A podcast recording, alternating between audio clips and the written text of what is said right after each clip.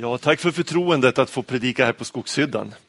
Eh, ni vet att först så kom ju, ja, först behövdes ingenting och sen kom blädderblocket och sen kom overheaden och sen kom projektorerna och sen kom det här.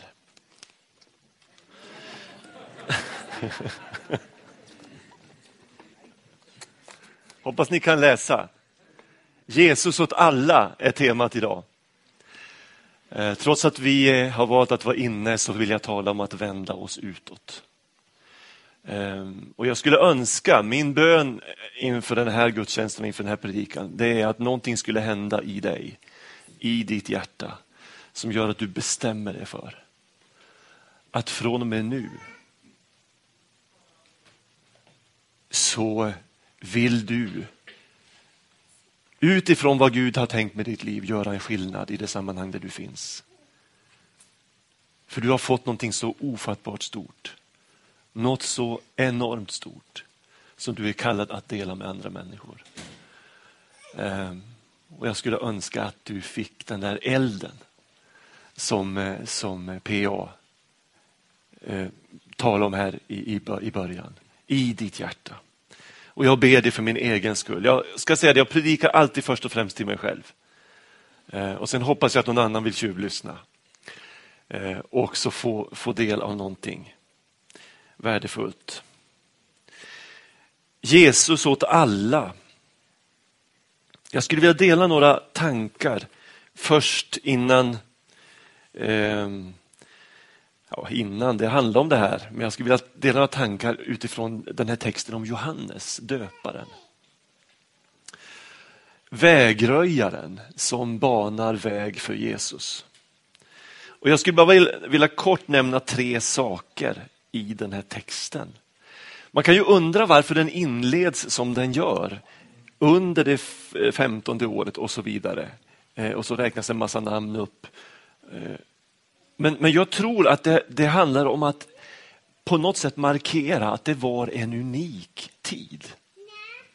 Det var en unik tid. Kanske kommer man att säga längre fram i tiden, under det femte året av Fredrik Reinfeldts regering. När Carl Bildt var utrikesminister, Anders Borg finansminister, Tobias Billström migrationsminister och när Anders Wejryd var ärkebiskop. P A. Karlsson pastor i missionskyrkan. Och när Kjell Hedvall var kommunalråd i Linköping så länge man kunde minnas. Då. Då hände någonting. Då kom ett tilltal ifrån Gud. En unik tid. Det var en unik tid som krävde en unik människa till uppdraget. I det här fallet Sakarias son Johannes. Och han liknar ingen annan. Han är autentisk. Han är sig själv. Och Gud behöver inga kopior idag. Han behöver autentiska människor som är sig själva. Som är medvetna om att, de, att det är genom Guds kraft som det ska ske. En unik människa. Kom ihåg att du lever i en unik tid. Och du är en unik människa. Du är inte kallad att vara någon annan, utan du är kallad att vara dig själv. Att vara autentisk. För det tredje, det var en unik tid som krävde en unik människa med en unik utrustning och ett unikt tilltal från Gud. Guds ord kom till Johannes. Och hans hälsning, alltid när Gud kommer med sitt tilltal så är det sanningen han kommer med. Eh, och sanningen är alltid bra. Sanningen är alltid bra för dig och mig. Den är inte alltid bekväm i nuet. Den är inte alltid det där man, det där man har längtat efter att höra. Så var det när Johannes började tala här. Men folk uppfattade att här finns en sanning. Och man ödmjukade sig inför den sanningen. Man sa, vad ska jag göra? Och så fick man vägledning för hur livet skulle se ut. Och som ni märker på Johannes svar så var det inga konstigheter. Ibland gömmer vi oss bakom en andlighet för att slippa vara vänliga och goda och kärleksfulla. Men när Gud kommer med sin sanning så handlar det om ganska okomplicerade saker. Det handlar om att vända sig utåt mot sin medmänniska. Att börja se den som finns runt omkring mig och att göra det med kärlek.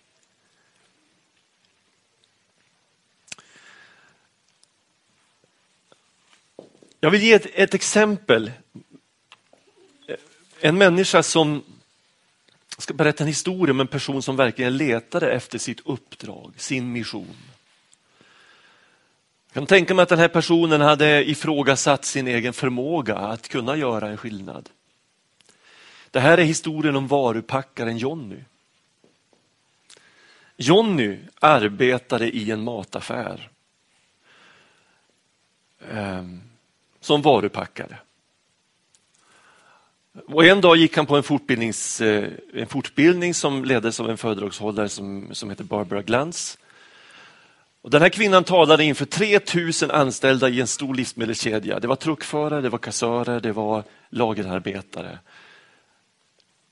Och Barbara talar om hur människor kan göra en skillnad. Hon berättar om hur varje möte med en annan människa är en möjlighet att skapa ett minne. Att välsigna någons liv. Hon pratar om hur viktigt det är att hålla utkik efter de här ögonblicken. När du kan få korsa en annan människas väg på just det sättet. Hon hängde upp affischer med inspirerade talesätt som hon alltid gör när hon håller föredrag. Hon berättade några historier och sen gick hon hem. Men hon lämnade sitt visitkort med sitt telefonnummer och sa att ni får gärna höra av er. Om det är någonting i det jag har sagt som ni vill samtala vidare om. Ungefär en månad senare så får Barbara ett samtal av en av dem som hade varit med vid just det här tillfället. En nittonårig varupackare som hette Jonny. Hans första ord, det han presenteras med inför henne, det är: jag har Downs syndrom. Och så berättade han att han hade fått en idé när han lyssnade till Barbara. Vet du, sa han, jag gillade det du sa. Men jag trodde inte att jag kunde göra någonting speciellt för, för, för våra kunder. Jag är ju bara en varupackare. Men så fick han en idé som han delade nu med Barbara. Han bestämde sig att han varje kväll efter jobbet skulle försöka hitta en tanke för dagen. Till nästa pass på jobbet. Det skulle vara något positivt, en påminnelse om hur skönt det är att leva, hur viktigt det är med, med människor och hur många gåvor vi har omkring oss. Om man inte lyckades hitta något sånt någon annanstans så skulle han hitta på det själv. Jonny med Downs syndrom. Varje kväll hjälpte hans pappa honom att skriva in talesättet sex gånger på en sida i datorn. Och så kopierade han upp det i femtio exemplar. Och så satt han där varje kväll och så klippte han ut trehundra lappar och så skrev han under med sitt namn. Varenda lapp. Så tog han med sig dem till jobbet. Varje gång han var klar med någons varor som han hade packat ner i kassen så la han sitt talesätt längst upp i den sista påsen. Och så avslutade han det han höll på med, såg personen i ögonen och sa: jag har lagt ett riktigt bra talesätt i din påse. Hoppas det hjälper dig att få en bra dag. Tack för att du kom. En månad senare ringer butikschefen till Barbara och säger: du skulle bara veta vad som har hänt här. Jag gick min vanliga runda när jag kom fram till kassorna var kön till Jonnys kassa tre gånger så lång som till de andra. Den gick hela vägen ner till frysdiskarna. Butikschefen ropade i högtalare om att fler kassor skulle öppnas, men han lyckades inte få några av kunderna att byta kö. Det gör inget, sa de. Vi väntar, vi vill stå i Jonnys kö. En kvinna kom fram och tog hans hand och sa: förut handlade jag i din affär en gång i veckan. Nu kommer jag in varje gång jag går förbi. Jonny, varupackare med Downs syndrom, som fann sin kallelse att göra en skillnad. Det finns så många, så många bibeltexter som handlar om att vända sig utåt. Så det är omöjligt för dig, om du vill tro på Bibelns ord och ta Bibelns ord på allvar, att komma undan. För det är så tydligt. Jesus säger: gå ut, gå ut och gör alla folk till lärjungar. Och hans budskap går ut och återkommer gång på gång på gång. Eh, han säger ni ska få kraft när den heliga ande kommer över er och ni ska vittna om mig till jordens yttersta gräns. Ni är jordens salt, ni är världens ljus, säger Jesus. Paulus skriver till Timoteus, Gud vill att alla människor ska räddas. Och Petrus skriver, var beredd att svara var och en som begär själ eh, om ditt hopp. Och jag skulle kunna hålla på här och berätta det ena budskapet i Bibeln efter det andra. Så det, vi kommer liksom inte undan kallelsen som Gud har lagt ner i våra liv. Är att han vill föra oss in i någonting som är större än vi själva. Det handlar om Jonny, varupackare med Downs syndrom. Det handlar om dig och det handlar om mig. Gud kallar oss.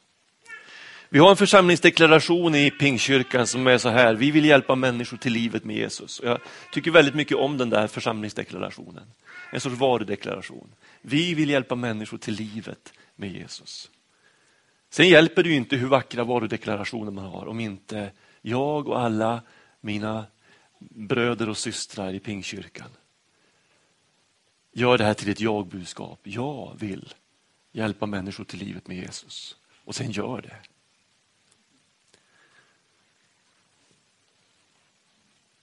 Det finns fyra anledningar till att vi ska berätta vår tro för andra. Och de är egentligen så självklara. Någon har berättat för mig. Hade inte någon berättat för mig så hade inte jag lärt känna Jesus. Jesus uppmanar oss att göra det. Och bara det borde ju räcka för att vi skulle göra det hela livet. Jesus har sagt berätta. För det tredje, människor är i desperat behov av goda nyheter. Alltså runt omkring oss, överallt i den här stan så finns det människor som bara ropar efter goda nyheter. Och för det fjärde, vi kan inte låta bli. Så borde det i alla fall vara. För har vi verkligen smakat någonting gott så, så vill vi berätta, så är det. Och berättar du inte så har du kanske inte smakat det goda. Men alltså förstår du, det handlar om att det är liksom automatik i det. Har du mött någonting positivt så vill du berätta. Det är möjligtvis om du har hittat ett bra svampställe så berättar du inte. Men, men det är för att du är egoistisk och inte vill dela med dig. Jag minns en, en flicka som gick alfakursen hos oss i Pingkyrkan. Hon var inte troende. Hon gick hela alfakursen och så kom vi in på det här med att berätta. Och hon blev så upprörd, den här flickan. Och hon sa så här, men om någon är helt övertygad om att han eller hon funnit sanningen. Så borde hon väl typ, ja så sa hon, hon var ganska ung. Så borde hon väl typ göra allt som bara står i hennes makt för att få andra att fatta. Och det där var en sån stark passning till alla oss som satt där som var troende. Varför berättar ni inte mer? Jag satt i ett sammanhang med en kvinna som heter Ulla Gabaj. Hon, hon var trendsättare, åkte världen runt, hade ingen kristen tro överhuvudtaget. Tills hon i femtioårsåldern, knappt under femtio, blir en kristen. Jag satt och lyssnade till henne vid ett tillfälle och hon sa, hur kan det komma sig att jag levde femtio år av mitt liv utan att möta en enda människa som berättade för mig om Jesus?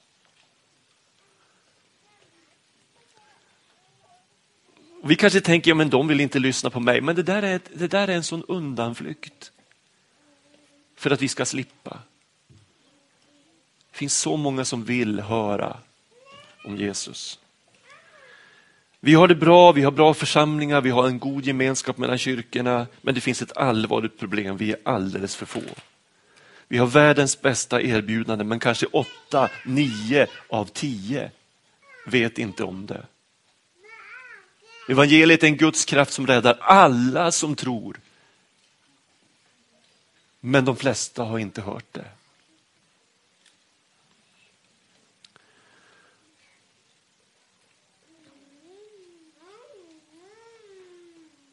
För att du inte ska fastna i förutfattade meningar om vad det innebär att dela evangeliet så vill jag citera en gammal kyrkofader. Jag älskar det här citatet.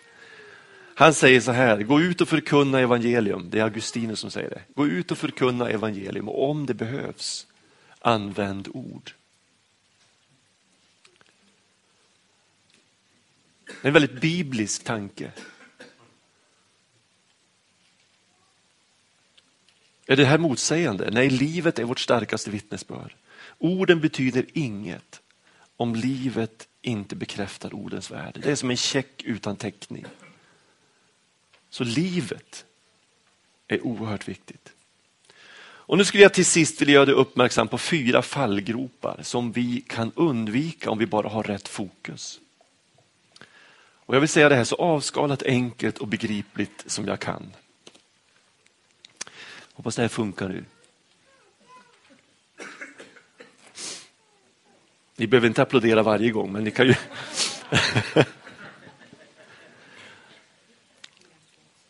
ha fokus på relationer hellre än på aktioner. Den som inte vill älska sin medmänniska för den hon är. Den som inte vill komma nära en annan människa och dela livet med en annan människa kommer aldrig att få chansen att dela evangeliet.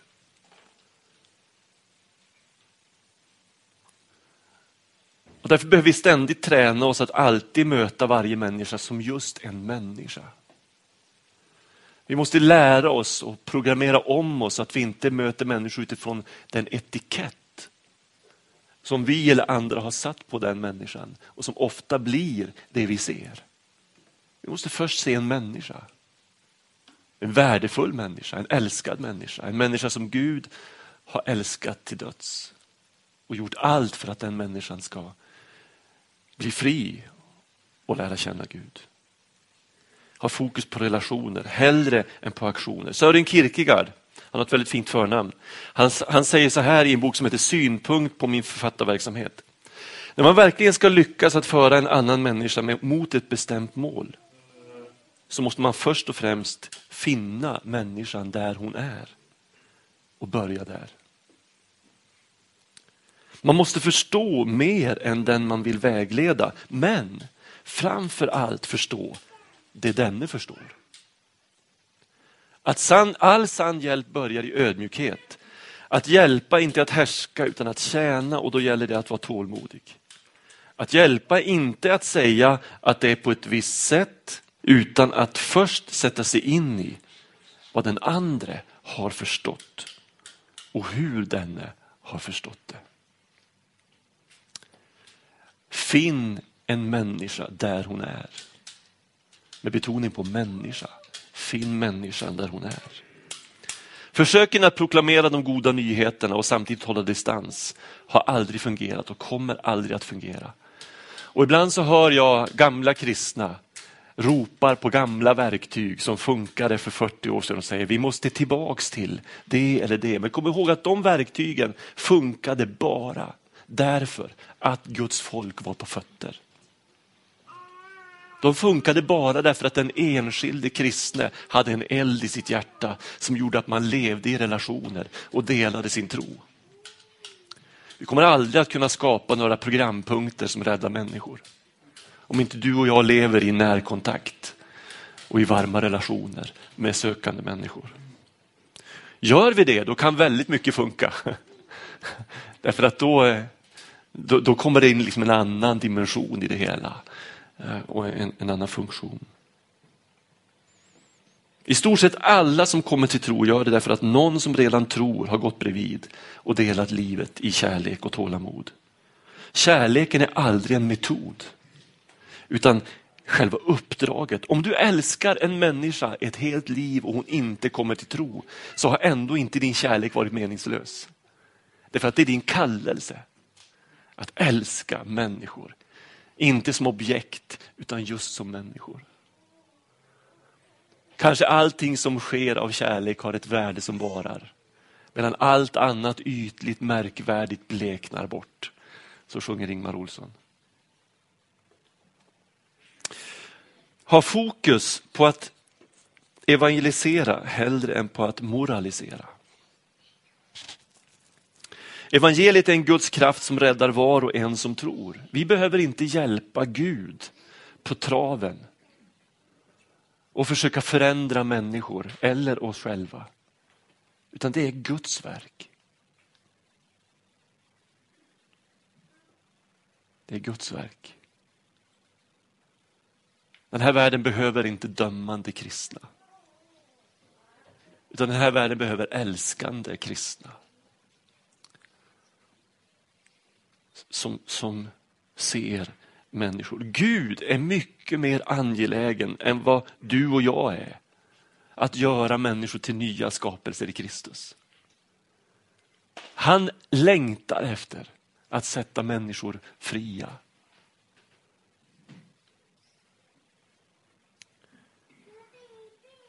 Kanske behöver vi återerövra förtroendet för evangeliets förvandlande kraft. Det finns någonting i evangeliet som åstadkommer det du och jag aldrig kan åstadkomma genom att peka på andra människors fel och brister. Någon som är anledning av att Jesus umgicks med samhällets mest utstötta. Ingen kriminell har blivit hjälpt av att behandlas som en kriminell. Ingen prostituerad har blivit hjälpt av att behandlas som en prostituerad.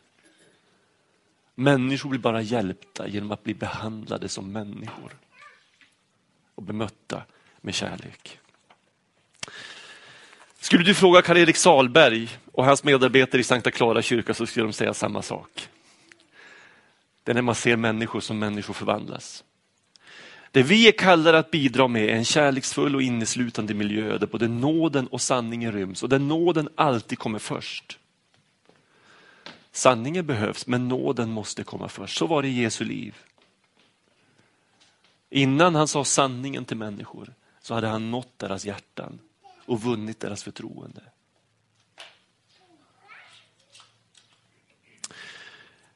För det tredje, ha fokus på att vittna hellre än på att försvara. Jesus sa inte när den helige ande kommer över er ska ni få kraft att försvara mig. Utan han sa att han, ni ska få kraft att vittna. Och att vittna, åh vilket belastat ord det är.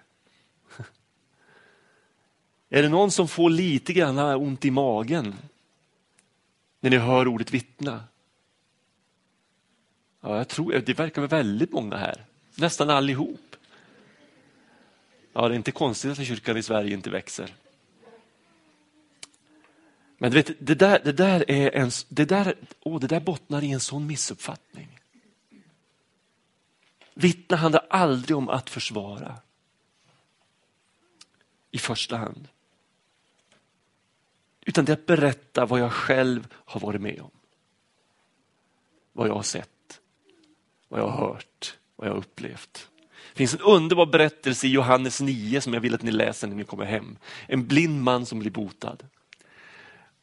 Och hans upplevelse är att han, när han ställs till svar så bara bubblar. Han måste få berätta. Jag, jag, jag var blind och nu ser jag. Men fattar du inte att så där kan man inte säga sig omgivande. Det kan du inte tro. Och så där. Men, ja, men vi får väl tro vad ni vill. Men hur ska jag kunna betvivla det jag själv har sett och hört? Så växer hans tro när han berättar. En fascinerande berättelse tycker jag. Johannes nio. Vi behöver plocka fram vår egen berättelse. Jag tror att många backar därför att man tror att det jag har att berätta det är ingenting att komma med. Men det finaste du kan ge en annan människa det är din berättelse. Så plocka fram den. Om du behövs, sätt dig ner en vacker solig kväll på någon vacker plats. Ta en penna och ett papper och så börjar du tänka efter. Och så skriver du ner din berättelse. Och du kommer att fascineras över din egen berättelse. När du väl tänker efter. Allt vad Gud har gjort i ditt liv. Allt vad du har. Alla människor som har betytt någonting för dig. Och så läser du den och läser den om och gör din berättelse till din egen. Så att du känner dig bekväm med den och berättar den så ofta du kan. Så ofta du får tillfälle. Det finaste du kan ge en annan människa det är din berättelse, ditt vittnesbörd. När andra kritiserar och talar illa om den kristna kyrkan så behöver du inte försvara den. För det är inte din kallelse om inte du har fått den kallelsen alldeles specifikt. Det är klart det finns människor som ska försvara, men i det här vardagliga livet försvara inte. Ibland måste vi hålla med människor. I alfakurserna så är det alltid människor med som, som måste få ur sig allt negativt, allt kritiskt, allt, alla kristna som har skämt ut sig, som har betett sig illa, alla kyrkor som har betett sig illa. Man får bara lyssna. Och ibland hålla med. Vi behöver ibland sörja över att kyrkan har misslyckats så ofta. Och ibland måste besvikelsen ut först för att människor ska kunna ta emot kärlekens evangelium. Till sist, ha fokus på att attrahera hellre än på att konfrontera. Varför trivdes vanliga människor i Jesus sällskap? Hur kunde det komma sig? Antagligen därför att Jesus trivdes med dem.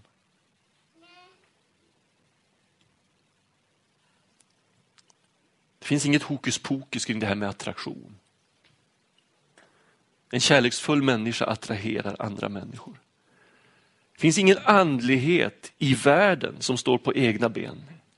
Den är beroende av kärleken. Om jag talade alla språk, om jag hade profetisk gåva, kände alla hemligheter, hade hela kunskapen och till på köpet kunde flytta berg, så vore jag ändå ingenting utan kärlek. Ingen, och lyssna på vad han nu säger, ingen blir så gudfruktig att han eller hon har rätt att vara otrevlig. På frukten känner man trädet.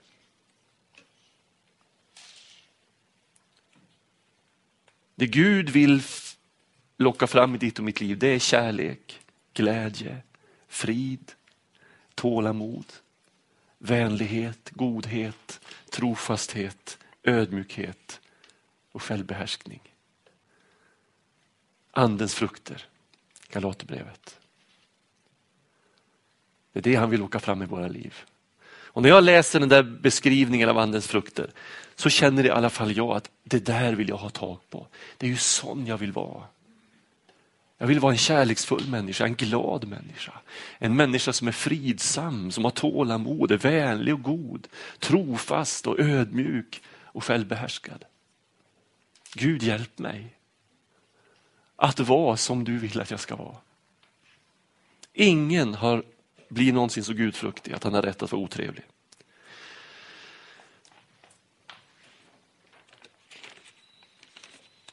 Jesus åt alla. Ha fokus på relationer hellre än på aktioner. Ha fokus på att evangelisera hellre än på att moralisera. Funkar inte helt problemfritt. Ha fokus på att vittna hellre än på att försvara. Ha fokus på att attrahera hellre än på att konfrontera. Ibland får jag känslan att vi tror att Guds rike ska landa hos oss oberoende av människor. Som en andlig manifestation bortom allt mänskligt. Jag tror inte det. Jesus säger att Guds rike är invärtes i er. Vill ni se Guds rike komma? Vill vi se Guds rike komma? Måste vi ställa oss till förfogande och räkna med att vi kommer att bli inblandade i detta Guds skeende. Det handlar om dig och mig. Imorgon, måndag. Amen. Åh Gud, tack att ditt ord är så uppmuntrande, så inspirerande, så levande, så kraftfullt och ger så mycket hopp. Herre, när vi ser nyheter och tänker det är hopplöst, så vill du ingjuta hopp i våra liv. För du tänker fridens tankar om oss, inte ofärdens. Du vill ge oss en framtid och ett hopp. Och du tänker så om varje människa. Gud, jag ber att du idag fyller oss med tro. Du vet att vi har tappat så mycket av vår tro. På att ditt rike verkligen skulle kunna skaka om Sverige. Men fyll oss med tro. Fyll mig med tro. Fyll mig med tro att Att du är intresserad av mina grannar. Att du ser på dem med ömhet och kärlek. Att du älskar dem. Mina vänner. De i min släkt som inte tror. Fyll mig med tro, Herre. Mera tro. Tro för det jag inte haft tro för tidigare. Ber om elden som P A pratade om. Låt den börja brinna i mitt liv.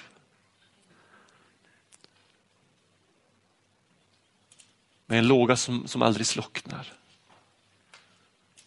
Helige Ande, du som är elden.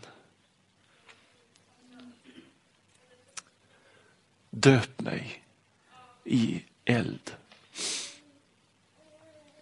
Jag ber. Tack att du hör bön. Tack att du alltid hör bön. Amen.